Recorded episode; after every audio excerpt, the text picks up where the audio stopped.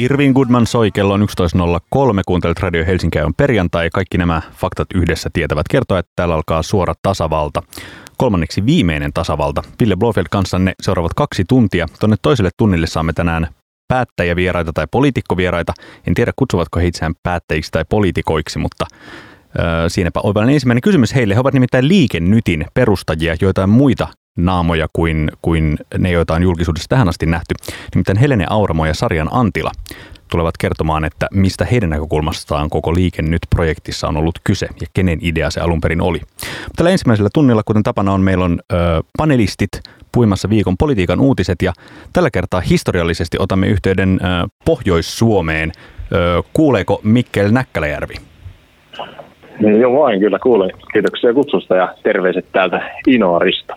Demarinuorten puheenjohtaja ensimmäistä kertaa tasavallan panelistina. Kiva, että saimme sinut näin puhelimitse mukaan. Täällä on studiossa kanssasi ja kanssamme Sini Korpinen Ellun kanoista. Terve. Terve. Ties kuinka monetta kertaa? No varmaan neljättä. Teillähän on, teillä on varmaan yhteistä historiaa Mikkelin kanssa, eikö?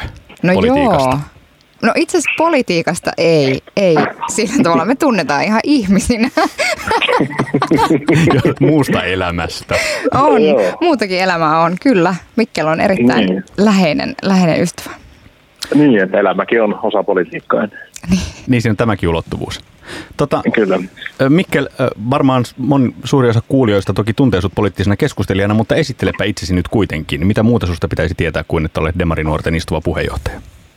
No joo, no me olen inarilaislähtöinen tota, saamelaisesta poromiesperheestä lähtöisin alun perin ja sitten me lähtenyt etelämässä Rovaniemellä opiskelemaan ja, ja päätynyt politiikkaan tuonne Helsinkiin ja, ja tota, Demaruuta puheenjohtajana ja sitä STPn puoluehallituksessa ja myös eduskuntaryhmän niin, koittanut tässä olla viime vuodet yhteiskunnallisesti aktiivinen niin kuin monissa eri teemoissa.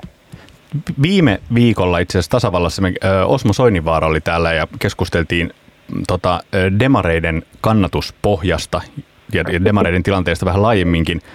Aasinsiltana siitä keskustelusta, niin kerropa Mikkel Näkkäläjärvi, minkä takia nuori ihminen valitsee SDPn?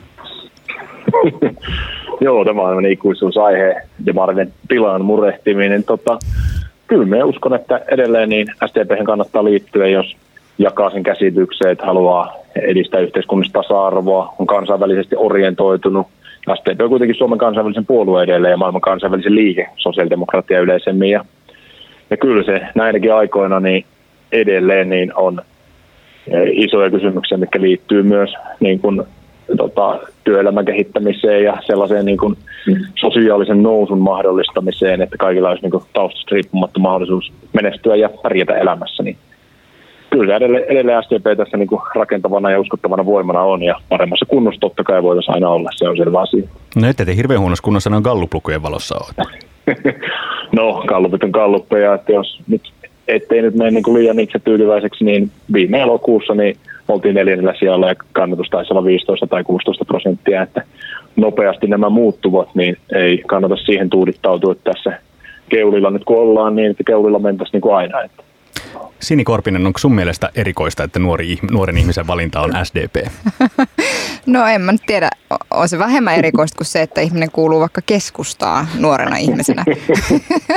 Mutta kyllä siis, kyllä mun mielestä siis jotenkin mä niin toivoisin, että demarit löytäisi löytäis niin nuoret kannattajat sen tiedä, koska mä uskon siihen, että että kautta aikojen sitten kuitenkin mulle jotenkin, toki oman puolueeni kokoomuksen ohella, myös demarit on ollut kuitenkin niin kuin jotenkin tätä yhteiskuntaa uudistava voima.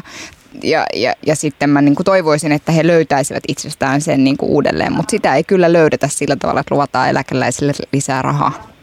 Niin, laitetaan nyt tota, Mikkel selittämään tämä vappusatanen vielä kerran. Joo, Olet, olet, oletko rivissä rinteen takana?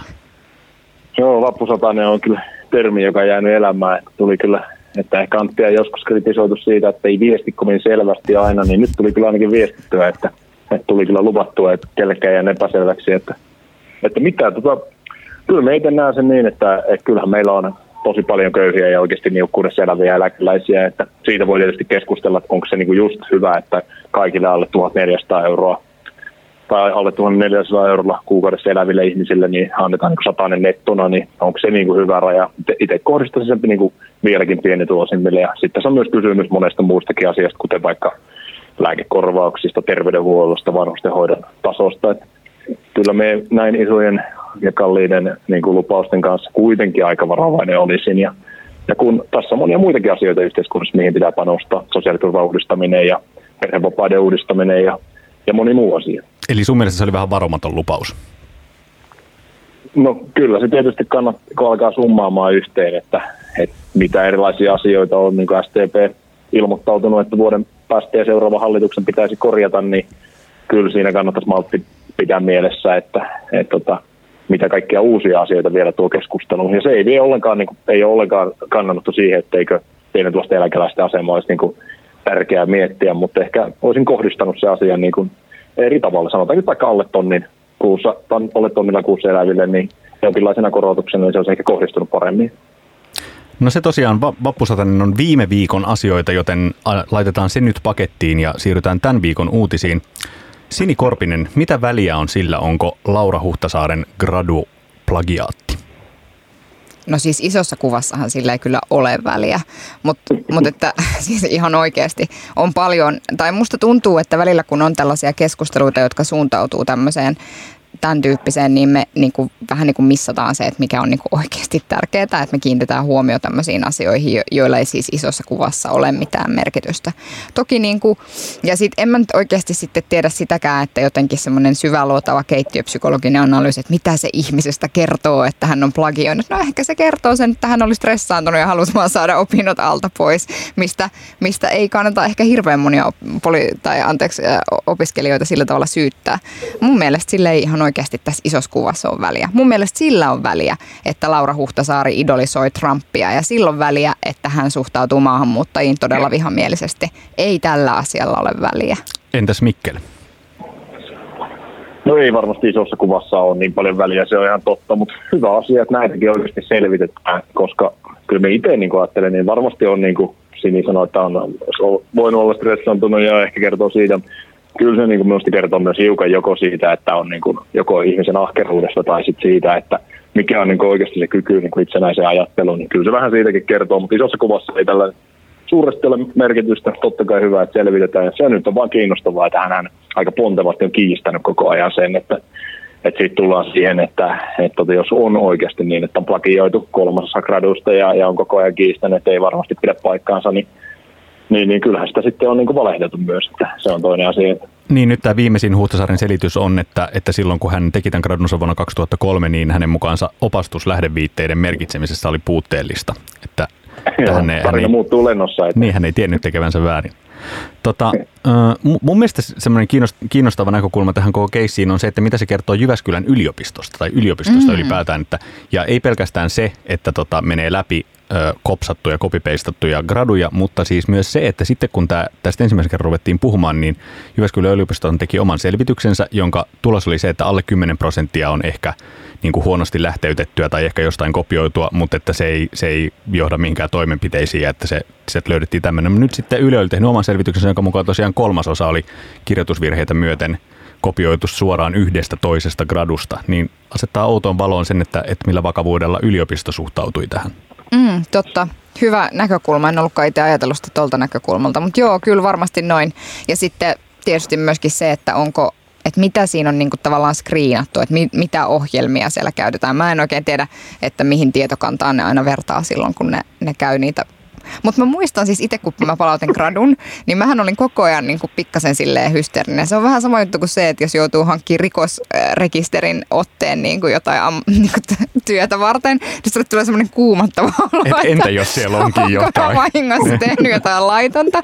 Niin vähän sama juttu oli tässä graduhommassa itselle, että apua, onko mä vahingossa niin kuin monta sivua ottanut plagiaattia sieltä. Mutta joo, siis se on niin. ihan totta. En ollut ajatellut tuota näkökulmaa.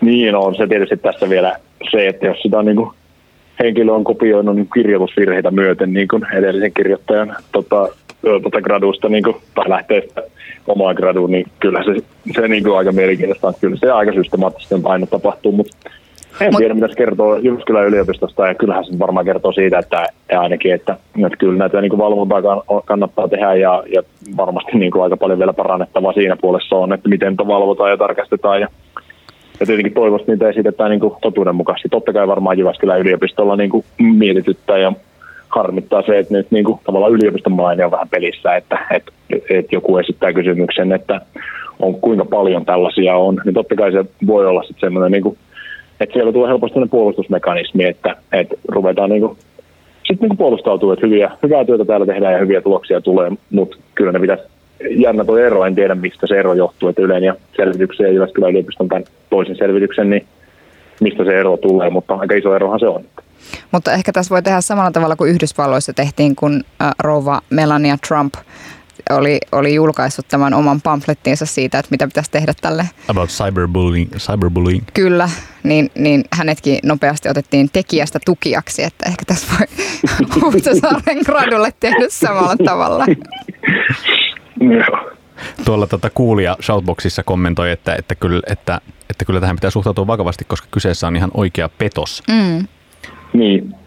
Se on, ihan, just, siis, näin. Se on ihan totta ja siis mä pohdin just tota, mitä Mikkel sanoi tavallaan siitä, että ja siis edelleen siis se, että, että isossa kuvassa mun mielestä se ei ole niin kuin, että onko se vai eikö se ole plagiaatti, mutta tavallaan se, että mitä siinä niin kuin ympärillä tapahtuu, että, että se on myös ihan totta, että tavallaan jos, jos sä jäät kiinni jostain tollasesta ja sitten sä niin kuin systemaattisesti kiellät sen ja, ja niin kuin sun selitykset vaihtuu lennossa, niin mun mielestä se on tavallaan se asia, mikä tässä on kiinnostavaa, eikä ehkä niinkään se gradun plagioiminen. Niin siinä on joo tämä ja sitten toinen on vielä kiinnostava kohta on se, että, että tota, mistä nyt on vähän nähtyjä merkkejä, mikä varmaan tulee kiihtyyn tavallaan, tämä niin hyökätään niin kuin mediaa kohtaan, mm. että nyt media vääristelee, tämä on ajojahti ja olen huolissani omasta oikeusturvasta, niin, niin kuin hän sanoi. Ja, ja tota, niin kiinnostava elementti. Tämähän oli Yhdysvalloista presidentinvaalien alta niin kuin erittäin tuttu piirre, että, että ruvettiin sitten kyseenalaistaan niin kuin median uskottavuutta, että on itse mukannut ja, ja tota, kiistää sen ja pyrkii niin sitten suojautuu ja ottaa tämmöisen niin hyökkäys on paras puolustusstrategian hyökkää niin tiedon välittäjää kohtaan, niin onhan se niin kuin huolestuttavaa ja se on ollut toimivaa niin kuin Yhdysvalloissa ja mennyt läpi, niin kiinnostavaa kyllä nähdä, että minkälaiset mittasuhteet tämä Suomessa saa. Ja... Hmm. Tota, jos tämä on tämmöinen, niin kuin, että, että ehkä kuitenkin lopulta laajempaa merkitystään suurempi puheenaihe politiikan pienessä ankkalammikossa Suomessa tällä viikolla, niin toinen ehkä vähän samantyyppinen, tai en tiedä, katsotaan saa, kuinka suurille kierroksille me tästä päästään, oli tuota tämmöinen pieni somekohu. Helsingin kaupunginvaltuuston varapuheenjohtaja Harri Bogomolov Kok julkaisi, ryhtyi vähän tämmöisen niin omaksi yhden, yhden miehen kodinturvajoukoiksi, julkaisi kulosaarelaisten perheiden suljetussa Facebook-ryhmässä tällaisen postauksen. Rantapuistossa liikkui illansuussa kolmen Balkanin tumman miehen porukka ilman järkevän tuntuista syytä tiedoksi. No mielestäni ihan syystä tätä postausta on sitten pidetty avoimen rasistisena ja kai Bogomolovkin sitten lopulta sitä pahoitteli. Sini Korpinen, mikä on sun tulkinta, mitä tässä tapahtui? No Bogolomov oli sellainen kuin Bogolomov on. Anteeksi Bogolomov, joo mun hän, meni väärinpäin kirjaan. Hän, hän on, hän on, tota, hän on niin kuin oikeasti aika rasistisella pohjavireellä, eikä nyt edes niin kauhean pohjavireellä varustettu kunnallispoliitikko Helsingissä. Ei ole mikään siis, ei se, siis silloin kun tämä nykyinen valtuustoryhmä tuli valituksi, niin tietysti ehkä en edes pyrkinyt, mutta enpä nyt ihan hirveästi myöskään pystynyt peittelemään sitä pettymystäni siitä, että kyllä kokoomuksen tällaiset ihmeelliset, kansallismieliset, niin kuin snadisti rasistiset setämiehet tuli valituksi ja Bogolomov nyt on yksi heistä. Mitä sä ajattelit tästä Mikkel?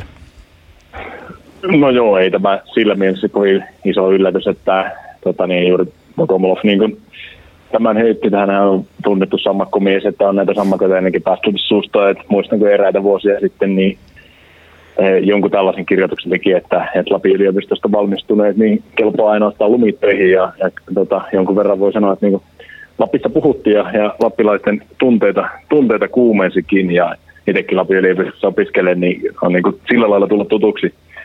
Kyllä nämä Pokomolovin niin sammakot, ihan se niin kuin umpirasistinen kommentti, ei siitä mitään ja, ja se on se on niinku ihan päivänselvä asia. Mut Todella sit... niinku tympää mm. totta kai, että lietsotaan tuommoista. Niinku. Mm. Niin ja siis tavallaan se mielenkiintoinen on se, että sit aina kun käy jotain tällaista ja sitten sosiaalisessa mediassa ruvetaan usein kyselemään, että hetkinen kokoomus että, tai Helsingin kokoomus, että teillä on tämä tyyppi kuitenkin aika näkyvällä paikalla ja sille on mm. annettu osittain johtuen niin kuin äänimäärästä tai siitä, nimenomaan siitä johtuen niin kuin tärkeitä paikkoja. No, kaupunginvaltuuston varapuheenjohtaja. Juuri näin. Niin. niin sitten sulta kysytään, tai koko Helsingin kokoomuksesta kysytään, että mikä tämä juttu on. No sitten sieltä tulee aina se vakiovastaus tavallaan. Toiminta, emme hyväksy rasismia missään sen muodossa. Toimintamme on avointa kaikille, uskomme kaikille avoimeen ja kansainväliseen Helsinkiin. Mutta sitten tavallaan se uskominen jossain vaiheessa ei niin kuin mun mielestä enää tässä poliittisessa ilmapiirissä mm. riitä. Että se ei riitä, että sä uskot johonkin, jos tavallaan se ei koskaan näy siinä, siinä mitä sä ihan oikeasti teet. Tai varsinkin, jos on teot, sit ne teot, mitä tehdään, on ristiriidassa. Juuri näin, että sitten tavallaan sä, sä niin kuin ajattelet, että se, että pistät Twitteriin niin kuin se anteeksi pyynnön, niin se niin kuin riittää. Musta se ei niinku riitä. Mm. Ja siis tavallaan, että jos Bokolomov, mä on aivan varma, että hän ei edes, joo, ei, mitä mä nyt sitten toisaalta tiedä, voihan hän olla aidosti pahoillaan, mutta mä en nyt jaksa niinku uskoa, että hän olisi jotenkin kokenut minkäännäköistä tunnon tuskaa. Tai, että mä, en, mä luulen, että hän ei ehkä välttämättä edes hiffaa, mikä siinä oli rasistista. Niin, kyllähän tuo näyttää sellaista tehdyltä kriisiviestinnältä tietysti. Ja, ja tota, se on, se totta, kyllä se uskottavammalta näyttäisi toi niin kuin Helsingin kokoomuksenkin toiminta tässä suhteessa, jos se johtaisi johonkin tekoihin. Esimerkiksi siihen, että niin kuin siirrettäisiin pois siitä kaupunginvaltuuston varapuheenjohtajan tehtävästä, mikä mun mielestä pitäisi tämmöisen jälkeen olla ihan päivän selvä asia. Ja niin kuin selkeä valinta, mutta no, jää nähtäväksi, mitä tapahtuu. Kyllähän sitä on vaadittu jo, että hänet siitä siirrettäisiin pois, mutta tota, saa nähdä, mihin johtaa. Meillä on tuolla puhelimen päässä Lapissa Demarinuorten puheenjohtaja Mikkel Näkkäläjärvi ja täällä studiossa on Ellun kanojen muutoksen tekijä Sini Korpinen.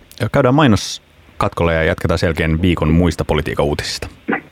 Radio Helsingissä on käynnissä suora tasavalta. Täällä on Ville Blofeld kanssanne tonne yhteen asti. Toiselle tunnille tulevat tänään vieraiksi Liike Nyt kansanliikkeen perustajajäsenet Helene Auramo ja Sarjan Antila – mutta sitä ennen ensimmäisellä tunnilla käydään läpi viikon muita politiikan uutisia. Täällä on studiossa kanssamme Sini Korpinen ja puhelimen päässä toivottavasti vielä on Demarinuorten puheenjohtaja Mikkel Näkkäläjärvi. Kuuleeko Suomen Lappi? Joo, kyllä kuulee, kyllä kuulee edelleen. Inarissa ollaan ja tässä myöhemmin sitten kohti tunturia. Tota, mitä siellä Inarissa ajatellaan nyt sitten Minna Helteestä tänään? no en ole itse asiassa inarilaisten kanssa kyllä aiheesta ehtinyt puhumaan, mutta totta kai sitä niin kuin muuten tullut mietittyä aika paljonkin on aika poikkeuksellinen tilanne, että ylipäätään niin valtakunnan sovittelija niin kuin siirtyy muihin tehtäviin ja vielä työmarkkinakentällä muihin tehtäviin. Et sinänsä aika historiassa aika uusi tilanne, että, että tota, hankala homma itse ajattelen asiaa niin, että kun kyllä ihmisten niin kuin liikkuvuus myös työpaikasta toiseen niin kuin pitää olla jatkossakin mahdollista, niin en niin kuin tuomitse sitä niin kuin täysin, mutta kyllä me ajattelen, että ehkä olisi ollut viisautta heiltä lähteä siinä vaiheessa, kun ensimmäisen kerran – tarjous siinä tammi-helmikuun vaihteessa tuli, niin olisi siinä vaiheessa siirtynyt suosiolla pois, eikä olisi enää lähtenyt siinä vaiheessa käymään neuvottelukierrosta.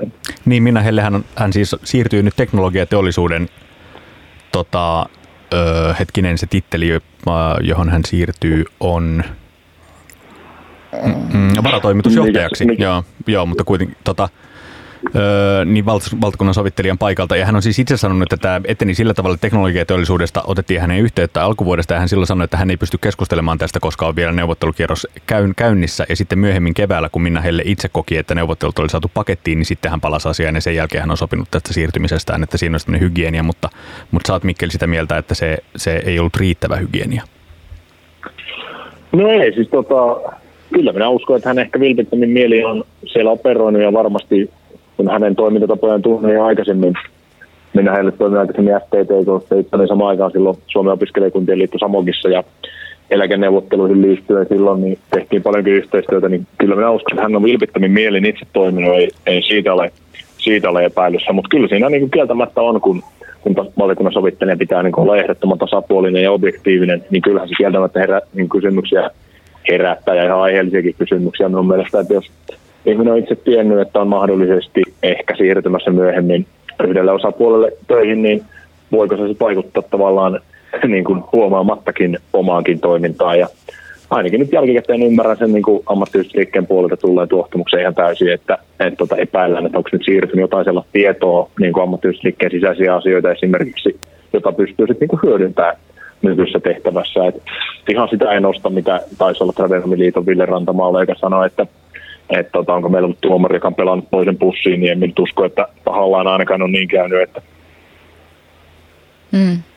Niin ehkä, ehkä jotenkin itse ajattelee sillä tavalla, että tässä on vähän niin kuin ehkä sekä teknologiateollisuudelta että, että Minna Helteltä ää, jollain tavalla ehkä arviointikyky hieman pettänyt, koska se on ihan totta, että, että sit vaikka sä niinku tavallaan, sä oot tiennyt kuitenkin, että siellä ollaan kiinnostuttu susta työntekijänä ja sitten tavallaan, e, e, että pak, ei, kukaan ihminen ei toimi niin, että se olisi täydellisen ajattelematta. Musta se on niin inhimillistä. Se on inhimillistä, että sitten sulle tulee tavallaan, sä, sulla on takaraivossa se työ, työtarjous sieltä ja sä niin kuin tavallaan mietit, että no mitä tässä tilanteessa ja kaikkea kaikkea.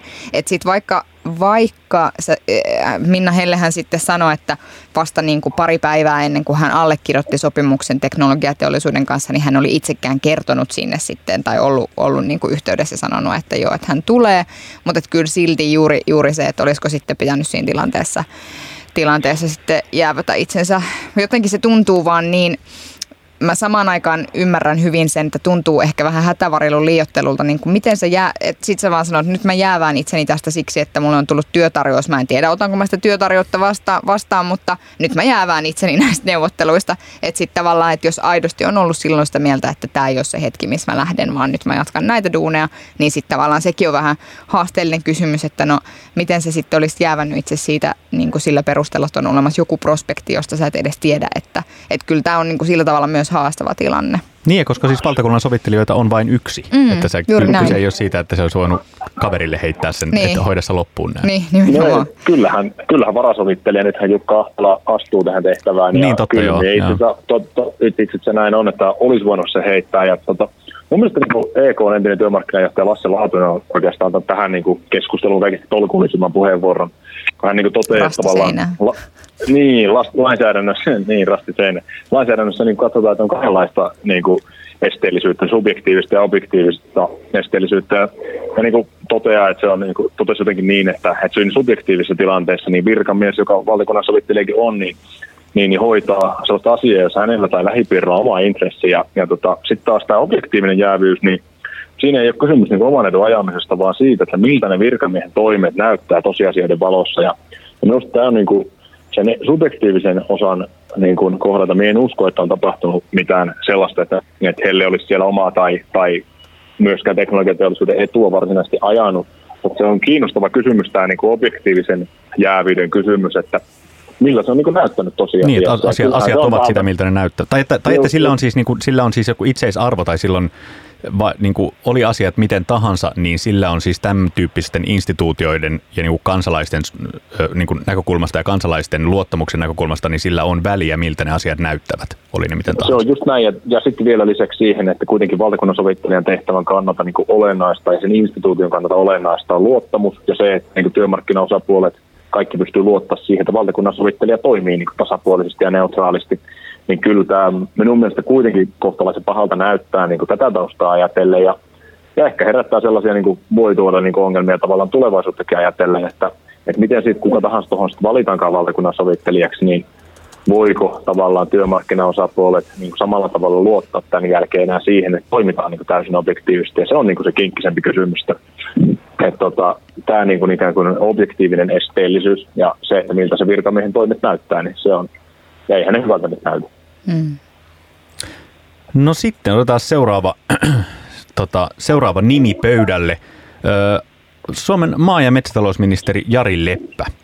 Ö, kuten tuossa alussa todettiin, että on politiikassakin toimivilla ihmisillä on siis se oma elämä, ja Jari Lepän oma elämä on sitä, että, että hän on siis eduskunnan suurin maataloustukien henkilökohtainen nostaja. Hän, hän saa yli 100 000 euroa maataloustukia, ja kiinnostavan kuviossa tekee siis se, että nyt on parhaillaan käynnissä EU-komissio on tehnyt esityksensä EU-budjetista, ja jäsenmaat ryhtyvät sitä käsittelemään ja EU-komissio esittää maataloustukiin leikkauksia. Suomen hallitus on ilmoittanut kantanaan, että Suomi tulee taistelemaan maataloustukien leikkauksia vastaan. Ja, ja tätä taistelua on Suomen puolesta käymässä siellä sitten Jari Leppä, eli, eli tota, joka sitten omassa elämässään on, on suuri näiden tukien nostaja ja hyödyn saaja. Sini Korpinen, onko tässä ongelmaa?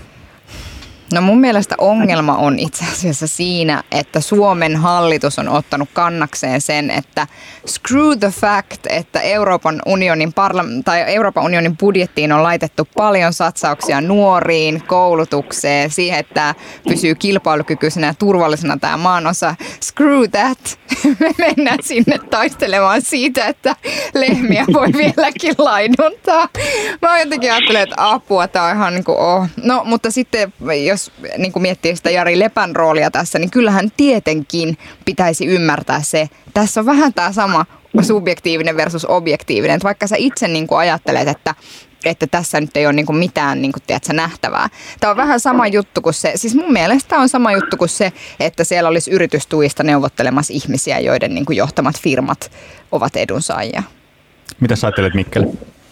No joo, tähän voi loppuun niin hyvin jatkaa tota, siitä, että se on, on se oikeasti vähän jännä, että, että Suomessa niin aika usein, tai minusta niin kuin, kohtalaisen suuri valta on Suomessa niin kuin politiikassa yleisemminkin aina, niin kuin, olisi mikä asia hyvänsä, yritystuet tai joku muu, niin tavallaan niillä henkilöillä ja niillä organisaatioilla, jotka on itse edunsaajina tai jollain tavalla osapuolina asiassa, niin kohtalaisen suuri fakta ja niin kuin valta. Ja, ja sitten sit taas on niin, että ehkä se, siellä on niin kuin yleisemmin niin kuin asiantuntijatieto, niin kuin tutkimustieto, akateeminen yhteisö, niin ei taas yhtä, yhtä lailla niin kuin käytä, tai ei ole samanlaista roolia ainakaan. Tuo on hyvä esimerkki tuo yritystukityöryhmä, koska siellä todella oli kaikki edunsaajat niin kuin kutakuinkin edustettuna.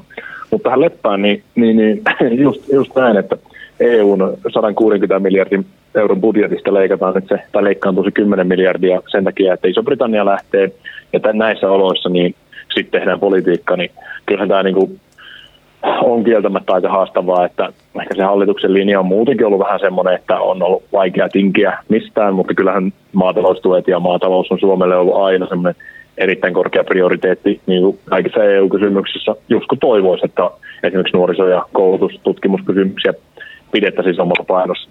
Mutta onko se niin kuin jäävyyskysymyksenä tai semmoisena niin kuin tämä lepään, että hän on iso edunsaaja, maataloustukien saaja, niin onko se ongelma? No kyllä se jossain määrin on ongelma, mutta toisaalta nämäkin on sellaisia niin rajatapauksia, että en minä tiedä, kuinka paljon EUn maataloustukibudjetista nimenomaan niin tuosta lepään niin kuin maataloustuista, niin kuinka paljon sitä EUsta tulee, en minä sitä osaa sanoa, ja, ja muutenkin kyllähän Suomessa on valtavat kansalliset tukijärjestelmät myös maataloustukiin.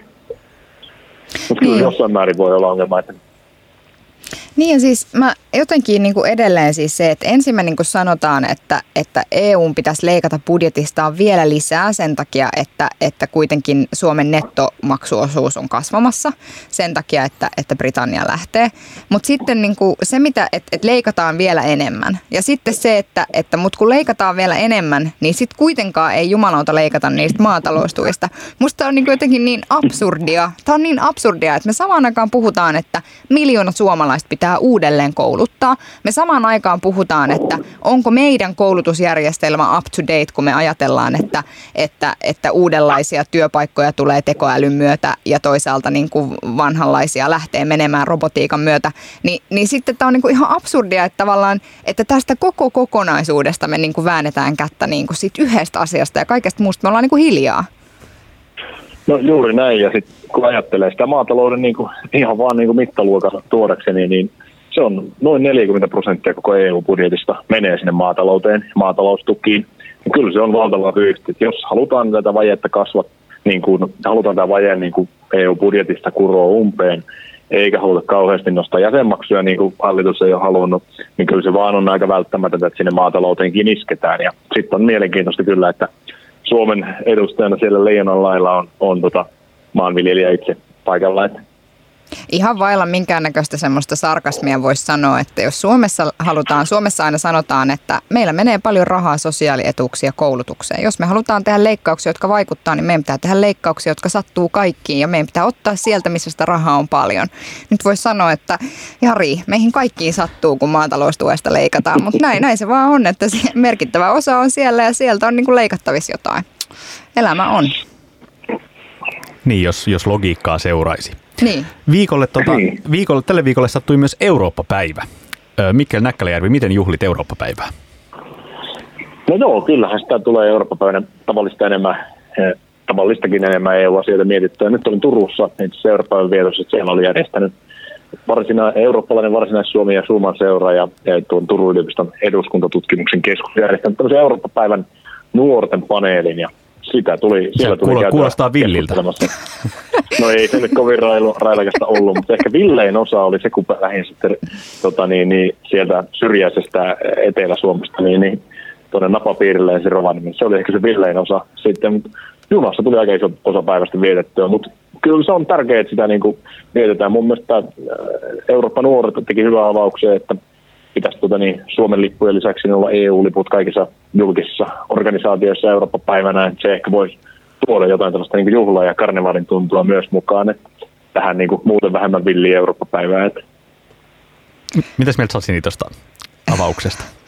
Siitä avauksesta. Niin, siis on, minkä tähän me tarvittaisiin EU-liput liehumaan Eurooppa-päivänä?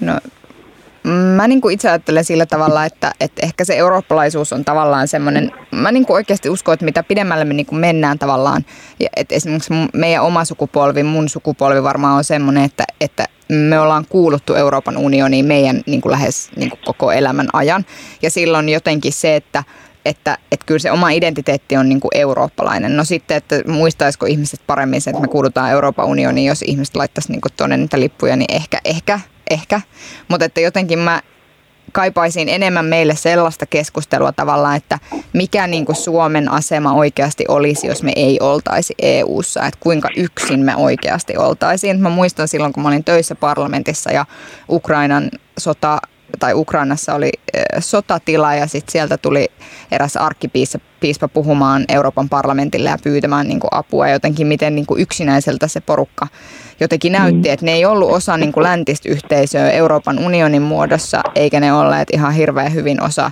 niin kuin, ne ei kuulu NATOon eikä mitään sellaista, ne on niin kuin aika yksin siellä tavallaan Venäjän kainalossa, niin se, se niin kuin tavallaan avasi niitä omia silmiä, että jos me ei kuuluttaisi edes tähän kansainväliseen yhteisöön, niin miten älyttömän yksin me niin kuin oltaisiin. Ja siinä joku meidän mummi aina jaksaa muistuttaa sit kahvipaketin hinnasta ja sitten mä yritän niin kuin sanoa sille, että no se nyt ei varsinaisesti ole EUn, EU-vika, mutta se jotenkin kilpistyy kilpistyy hänelle tähän kahvipaketin hintaan? Joo, kyllä sellaista niin kuin laajempaa analyysiä niin tarvittaisiin pelkästään sellaisen niin kuin, se on aika niin köyhä analyysi se, että verrataan, että paljonko Suomi on, niin kuin maksaa jäsenmaksua ja paljonko Suomi niin kuin nettona saa, niin se on niin kuin aika köyhä analyysi, että just toi tavallaan tuo niin kuin rauha ja tuo niin kuin sen arvo, että ollaan osa länsimästi yhteisöä, niin sen mittaaminen on totta kai vaikea, mutta hyvä ottaa huomioon. Sitten kaikki tämä, niin kuin, konhan Euroopan unioni sisämarkkinoille pääsy ja muu on ollut niin yrityksille valtava iso juttu ja edistänyt niin Suomen hyvinvointia ja talouden kehitystä, niin ehkä näitäkin näkökohtia toivoisi, että niin kuin tulisi enemmän keskustelua ja niistä olisi, olisi ihan paikallaan puhua. Ja siihen niin Ukrainankin liittyen on hyvä todeta vielä se, että, että ikään kuin se, miksi Ukraina tässä tilanteessa on, niin kyllähän osa syy on se, että Ukraina niin yritti olla enemmän osa läntistä yhteisöä mm-hmm. ja niin pyrki integroituun länteen. Ja, ja sitten se oli niin kuin Venäjälle myös ikään kuin sellainen, niin kuin miten he ainakin varmaan koki sen, että on niin kuin viimeinen paikka toimia, että voidaan estää se, että niin Ukraina ei integroidu liiaksi länteen. Ja kyllä siinä vaiheessa niin kuin tullaan, kun Suomessa talouspakotteet, Venäjää kohtaan ja Suomessa oli sitten niin kuin, on ollut säännöllisen välien kritiikkiä sitä kohtaan, että nyt vaikka maidon tuottajat kärsii tai muuta. Juu, se on tosi asia, että varmaan niin kuin, haitannut idän kauppaa niin kuin joillain toimijoilla on ihan selvä asia, mutta ikään kuin se on sen hinta, että, että se on se hinta, joka niin kuin meidän pitää pystyä maksamaan ja meidän niin kuin pitää maksaa, että, että ollaan solidaarisia niitä ihmisiä ja niitä valtioita kohtaan, jotka niin kuin joutuu tuommoisen väkivaltaisen miehityksen kohteeksi. Ja uskon, että siinä niin kuin pienellä valtiolla niin kuin Suomikin, niin pitäisi nimenomaan. Jaha, yhteys Lappiin katkesi. Odotetaanpa siitä tekosyy laittaa mainostauko tähän väliin. Katsotaan saadaanko mainostauon aikana yhteys palaamaan. Radio Helsingissä käynnissä tasavalta. Tuossa ennen mainoksia vähän väkivaltaisesti katka, katkaistiin lause kesken Mikkel Näkkäläjärveltä. Jatka toki loppuun. missä kohtaa se katkesi? niin, varma, varmaan siihen, tota, no joo, en, en osaa sanoa missä kohtaa katkesi, mutta koitan tiivistäsi. Niin, tavallaan se Ukraina on minusta hyvä esimerkki, esimerkki juuri siitä, että miten niin kun he pylähtivät niin kuin pyrkimään integroitumaan länteen vahvemmin, niin sitten alkoi tapahtua myös näitä niin kuin ikäviä asioita ja ja tota, niin se on niin hyvä muistutus myös tavallaan tämmöisen Suomen katse pienen maalle, että vaikka esimerkiksi EU-talouspakotteet niin on voineet olla joillekin maidon tuotteille ja maataloustuotteille niin hankala asia, niin se on ehkä kuitenkin sit se hinta, mikä pitää maksaa siitä, että, että meillä on niin kuin että voidaan niin ajatella myös, että muutkin olisivat solidaarisia meitä kohtaan lännessä, jos, jos me joskus niin kuin apua tarvitaan, niin se on niin kuin osa sitä ja, ja tota, siitäpä oikeastaan. Täällä Sini Korpinen nyökkäilee vain. Kyllä, teillä se on, on juuri näin. Teillä on yhtenäinen EU-linja. On. tota, Siirrytään sitten Eurooppa-kysymyksistä vielä kotimaan politiikkaan. Eduskunnassa, eduskunnan viikon puheenaiheita oli välikysymyskeskustelu. Oppositiopuolueet yrittivät närppiä hallitusta tai tökkiä hallitusta tällä kysymyksellä tästä alle 30-vuotiaiden työsuhdeturvan heikentämisestä, joka on siis osa hallituksen kehysriihen, kehysriihessä tehtyjä päätöksiä. Mun mielestä kiinnostava tai hauska pikku yksityiskohta oli se, että tässä eduskuntakeskustelussa – Hallitus kuvaili, kuvaili tätä tota, alle 30-vuotiaiden perusteettomien määräaikaisuuksien, siis sen, että ei tarvitse perusteita sille tehdä määräaikaisia työsuhteita alle 30-vuotiaille, niin he kuvailivat tätä quote unquote positiivisena erityiskohteluna tälle ikäryhmälle.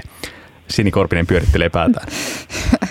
Mä en oikein tiedä, ne tarvitsee sinne varmaan jonkun silleen käsitesanakirjan sinne niin kuin aitioon niiden kanssa, että ne ymmärtäisi.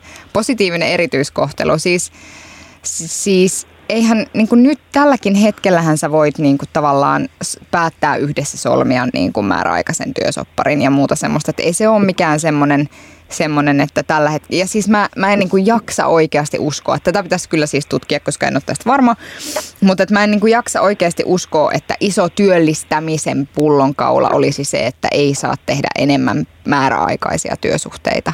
Ja musta ylipäätään muutenkin se, että, että, että niin kuin oikealle puhutaan siitä, että onpas ikävää, kun nuoret eivät lisäänny. Ja sitten vasemmalle ollaan silleen, että mutta meillä on teille tarjolla tämmöistä positiivista erityiskohtelua nyt sitten tällaisessa niin kuin heikennetyn työ, työ, työ, työllisyysturvan niin kuin merkeissä. Demarinuorten puheenjohtaja Mikkel Näkkäläjärvi, mikä teillä demareilla on nuorten ihmisten ö, työllistämistä vastaan? no noin kun sen kysyt, niin tota, ei, ei mikään, mutta tota, siihen niin positiiviseen erityiskohteluun, niin no joo, siis tämähän on, siihen viittaa hallitus siihen, että, että tota, se, he perustaa sen siihen ajatukseen, että, että jos heikennetään näitä niin kuin, työehtoja ja helpotetaan määräaikaistamista nuorten, niin ikään kuin työllisyys paranisi, mutta kyllähän tähän niin kuin asiantuntijat, esimerkiksi professori Markus Jäntti ja sitten Etlan tutkimuspäällikkö Antti Kauhonen esimerkiksi, niin aika skeptisiä ovat olleet sen suhteen, että olisiko tämmöisellä vaikutusta niin kuin ensinnäkään työllisyyteen ja, ja, ja niin kuin näyttöä on ilmeisesti aika vähän olemassa asiaan liittyen. Ja toinen on just sitä, että tämä niin on oikeasti myös niin kuin arvokysymys ja, ja toisaalta myös niin kuin sellainen kysymys, että onko niin kuin mitään järkeä niin kuin muutenkin epävarmassa tilanteessa eläville nuorille, jotka niin kuin nuorisobarometreistakin todetaan, tämmöinen niin kuin tutkimus nuorten niin kuin arvoista ja, ja odotuksista, niin niin todetaan, että nuorten niin kuin tulevaisuuden odotukset ja näkymät on heikentyneet, tulevaisuuden usko on heikentynyt, niin onhan se niin kuin aika ristiriitainen viesti tässä vaiheessa. Se, että niin kuin heiken, niin kuin epä, tehdään työelämästä entistä epävarmempaa, niin, niin siihen kysymykseen, että mikä, mikä on nuorten työllistymisen vastaan, niin en usko ja ilmeisesti asiantuntijat ei usko, että tämä paljon helpottaisi nuorten työllistämistä ja olisi juurikaan vaikutuksia asiaan. Niin siellä, olikohan se Lindman, joka eduskuntakeskustelussa mm, loi he lausumaan näin, että kun tämä hallitus on ollut tunnettu siitä, että tai se on ollut hyvä siinä, että se on perunut huonoja päätöksiä, niin tässä olisi nyt taas, taas mahdollisuus perua yksi huono päätös. No näin se on joo, ja, ja tota, kyllähän sitä niin kuin on myös kyseenalaistettu, että onko tämä edes perustuslain mukainen vai onko tämä niin kuin ikäsyrjintä. Ja se on niin kuin yksi asia, että se voi ihan hyvin olla, että hallitus ei tästä ylipäätään esitystä tee, että sehän on vasta ollut semmoinen kehysriihen tiedotustilaisuuden pohdinta, mitä, mikä tässä vaiheessa, mitä esitystä ei varsinaisesti olisi olemassa. Et voi hyvin olla, että jää tulematta ja vaalit kun lähestyy, niin kummasta tapaa käydä erilaisille esityksille niin, että se, ne jäävät tulematta, mikä joskus voi olla oikeastaan aika huonokin asia, että sitten tarpeellisiakin asioita niin voi jäädä tapahtumatta. Ehkä viime vaalikauden loppua, niin Sinikin kai olit silloin töissä, töissä tota, mm. niin, niin erityisavustajana niin muistelen, että tuskin ainakaan itse en muistele kovinkaan suurella ylpeydellä sitä viime kaudenkaan loppua, kun tehtyjä päätöksiä peruttiin ja, ja tota oikein mitään ei saatu aikaa ja ministerit äänestivät omia esityksiä vastaan, niin ei se mitään kunnian aikaa ollut silloin. Mm. Että kyllä, kyllä tämä pidempi kehitys on. Mutta kuvitelkaapa, mikä shitstorm olisi niinku käynnistynyt siitä, että hallitus olisi ehdottanut vastaavaa yli 55-vuotiaille. Se olisi ollut ihan, siis siitä olisi tullut ihan järkyttävä shitstorm. Ja nyt sitten me niinku tavallaan puhutaan tästä alle 30-vuotiaiden joukosta, kuin he olisivat jotenkin sormenpäillään normaalissa arjessa kiinni. Aivan putoamisen reunalla siellä syrjäytymisen kuilu uhkaa, jos, jos heitä ei tueta tällaisilla niinku kummallisilla Positiivisella erityiskohtelulla. Positiivisella erityiskohtelulla. että jotenkin siis, että myös se, että miten siitä ikäryhmästä puhutaan ja mi- millaisin toimin ajatellaan, että heitä tuetaan, niin jotenkin se tuntuu olevan niin todellisuudelle vieras. Joo, siis näin. Samaa mieltä, että ei oikeastaan lisättävää. Että Onpas harmillisen samanmielinen paneeli meillä Ehkä tällä mun kertaa. pitäisi olla Demari nuorten puheenjohtaja. Tai sun pitäisi olla edes rivissä hallituksen esityksen takana. niin se, siis se on kyllä tietysti ihan totta, että kaiken järjen mukaan mun pitäisi olla, mutta mä en ole ollut nyt hetkeen, niin on mä, mulla, mä oon vähän kriisissä tämän mun kokoomuslaisuuden kanssa, mutta viimeksi kun mä olin täällä keskustelemassa, niin Mikael Jungner kysyi multa, että oletko sä nyt ihan varma tästä sun puolueesta, mutta nyt mä jälkikäteen ymmärrän, että hän yritti houkutella mua liikennyttiin. Joo. Otetaanpa muuten tosta kiinni. Meillä on tulossa tälle toiselle tunnille liikennytin perustajia Helene Auramo ja Sarjan Antila tänne kertomaan siitä hankkeesta. Niin ennen kuin mennään tuohon viikon viimeisiin muihin politiikan uutisiin, niin kysytäänpä teiltäkin nyt, nyt valistuneita ja muutaman viikon muhineita ajatuksia liikennytistä. Mitä sä Mikkel ajattelet siitä? Onko, se, on, on, onko siinä potentiaalia kasvaa jo, joksikin merkittäväksi asiaksi?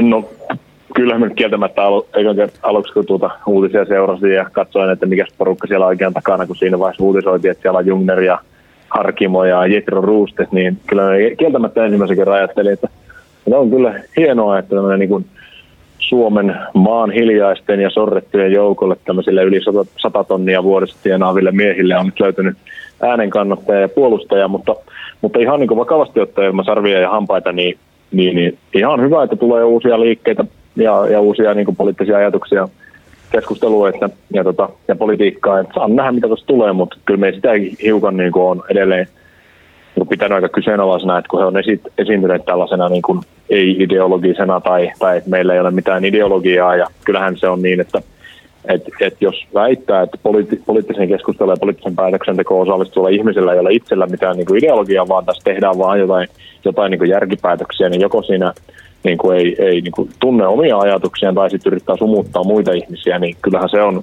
tietysti aika erikoista. Mutta saan tähän, mitä tästä tulee, ja, ja ihan mielenkiintoista, että uusia tapoja kuitenkin yrittää Suomen politiikkaan tuoda, joskin ne on ehkä osa Italiasta ja osa, osa sit Ranskasta ja osa muualta niin kuin tuotuja. Että. Mm. Siis kiinnostus, tässä kollegani Jukka Manninen tänä aamuna summasi hyvin, koska 27.4. Iltalehti oli teettänyt taloustutkimuksella tämmöisen kyselyn, jos kysyttiin, että kuinka moni voisi äänestää liikennyttiä. Ja silloin 1 prosentti sanoi, että varmasti äänestäisi ja 25 prosenttia sanoi, että voisin äänestää.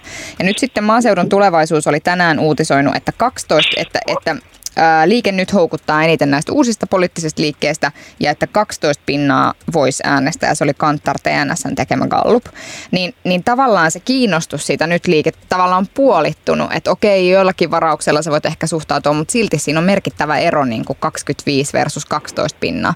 Et ehkä Mitä siinä on tapahtunut parissa no, viikossa? No mä luulen, että siinä kävi vähän niin kuin silleen, että tavallaan ne lähti niin kuin hirveällä höökällä liikkeelle. Ja sitten tässä pari viikkoa nyt ei ole niin kuin tapahtunut kauheasti mitään. Et ei ole ollut kauheasti, niin kuin, ja sitten tavallaan se, että et sitten loppujen lopuksi kuitenkin, ellei sä tuota oikeasti sisältöä ja ellei sä oikeasti niin kuin jotenkin käy sitä keskustelua siellä, missä ne ihmiset on, niin, niin ei, ei, se, ei sitä kiinnostusta vaan niin kuin pidetä yllä.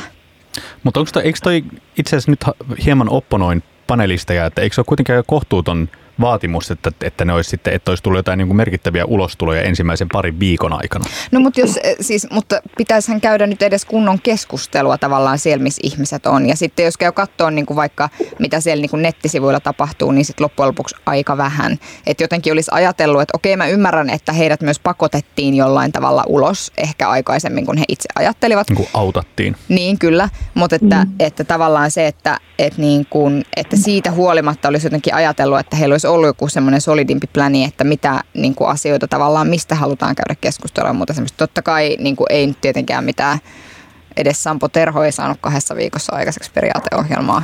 Ja sitten kun sai, niin eipä se nyt kovin kummonen ollut, että ehkä parempi, että tekee rauhassa.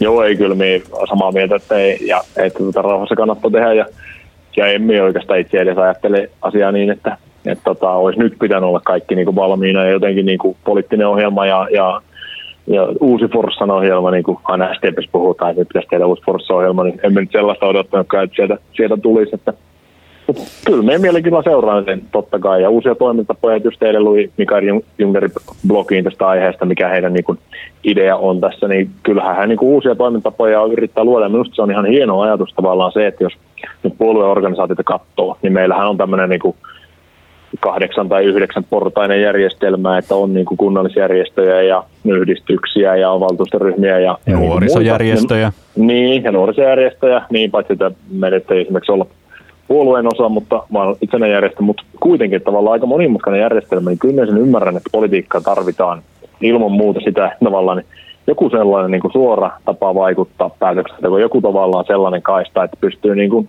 jos ei ihminen halua sitoutua niin kuin vuosiksi tekemään työtä jossain niin paikallistasolla, jo kuntapolitiikassa tai muussa, vai on jo vaikka joku yksi tai kaksi tai kolme asiaa, mihin haluaa vaikuttaa, niin on ihan hyvä, että luodaan niin suoria väyliä. Että kyllä minusta tässä niin puolueellakin on ihan miettimisen paikka, että kuinka sitä voisi tehdä, että sellaiset ihmiset, jotka ei niin jaksa siihen perinteiseen järjestötekemiseen, järjestöpuuhaan ja kuntapolitiikkaan osallistuu, niin miten pystyisi tarjota niin mahdollisuuden vaikuttaa ja niin oikeasti uskottava mahdollisuuden vaikuttaa, niin sitähän he nyt liikennytissä yrittää ja kyllä siinä noista puolueille on mietittävää ja puolueillehan he on niin palloa heittäneetkin, että osaltaan myös. Tota, tosiaan tasalta tai tasan mainosten jälkeen tänne studion saapuvat vieraksi Helene Auramo ja Sarjan Antila. Jatketaan heidän kanssaan keskustelua tuosta liikennytistä, mutta me ehditään sitä ennen käydä tässä Sini Korpisen ja Mikkel Näkkäläjärven kanssa yksi aihe läpi, viikon provo, joka, on, joka tuli tuolta Suomen yrittäjiltä. Suomen yrittäjät nimittäin on kannustanut jäsenyrityksiään, siis Suomen yrittäjien jäsenyrityksiä, maksamaan henkilökuntansa jäsenmaksun, jos nämä liittyvät riippumattomaan työn, öö, työttömyyskassaan. Tämähän on tietenkin AY-liikkeelle, AY-liikettä kohtaan hirveä slap in the face, vai miten tulkitset Mikkel Näkkäläjärvi?